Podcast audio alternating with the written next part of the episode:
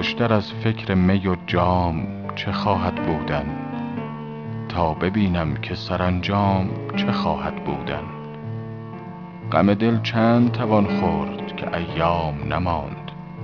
گو نه دل باش و نه ایام چه خواهد بودن؟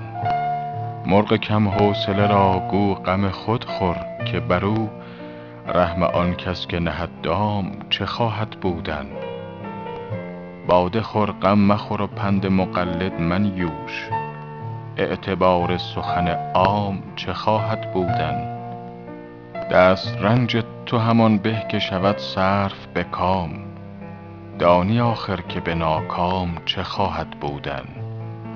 پیر میخانه همی خواند معمایی دوش. از خط جام که فرجام چه خواهد بودن؟ بردم از ره دل حافظ به دف و چنگ و غزل تا جزای من بدنام چه خواهد بودن.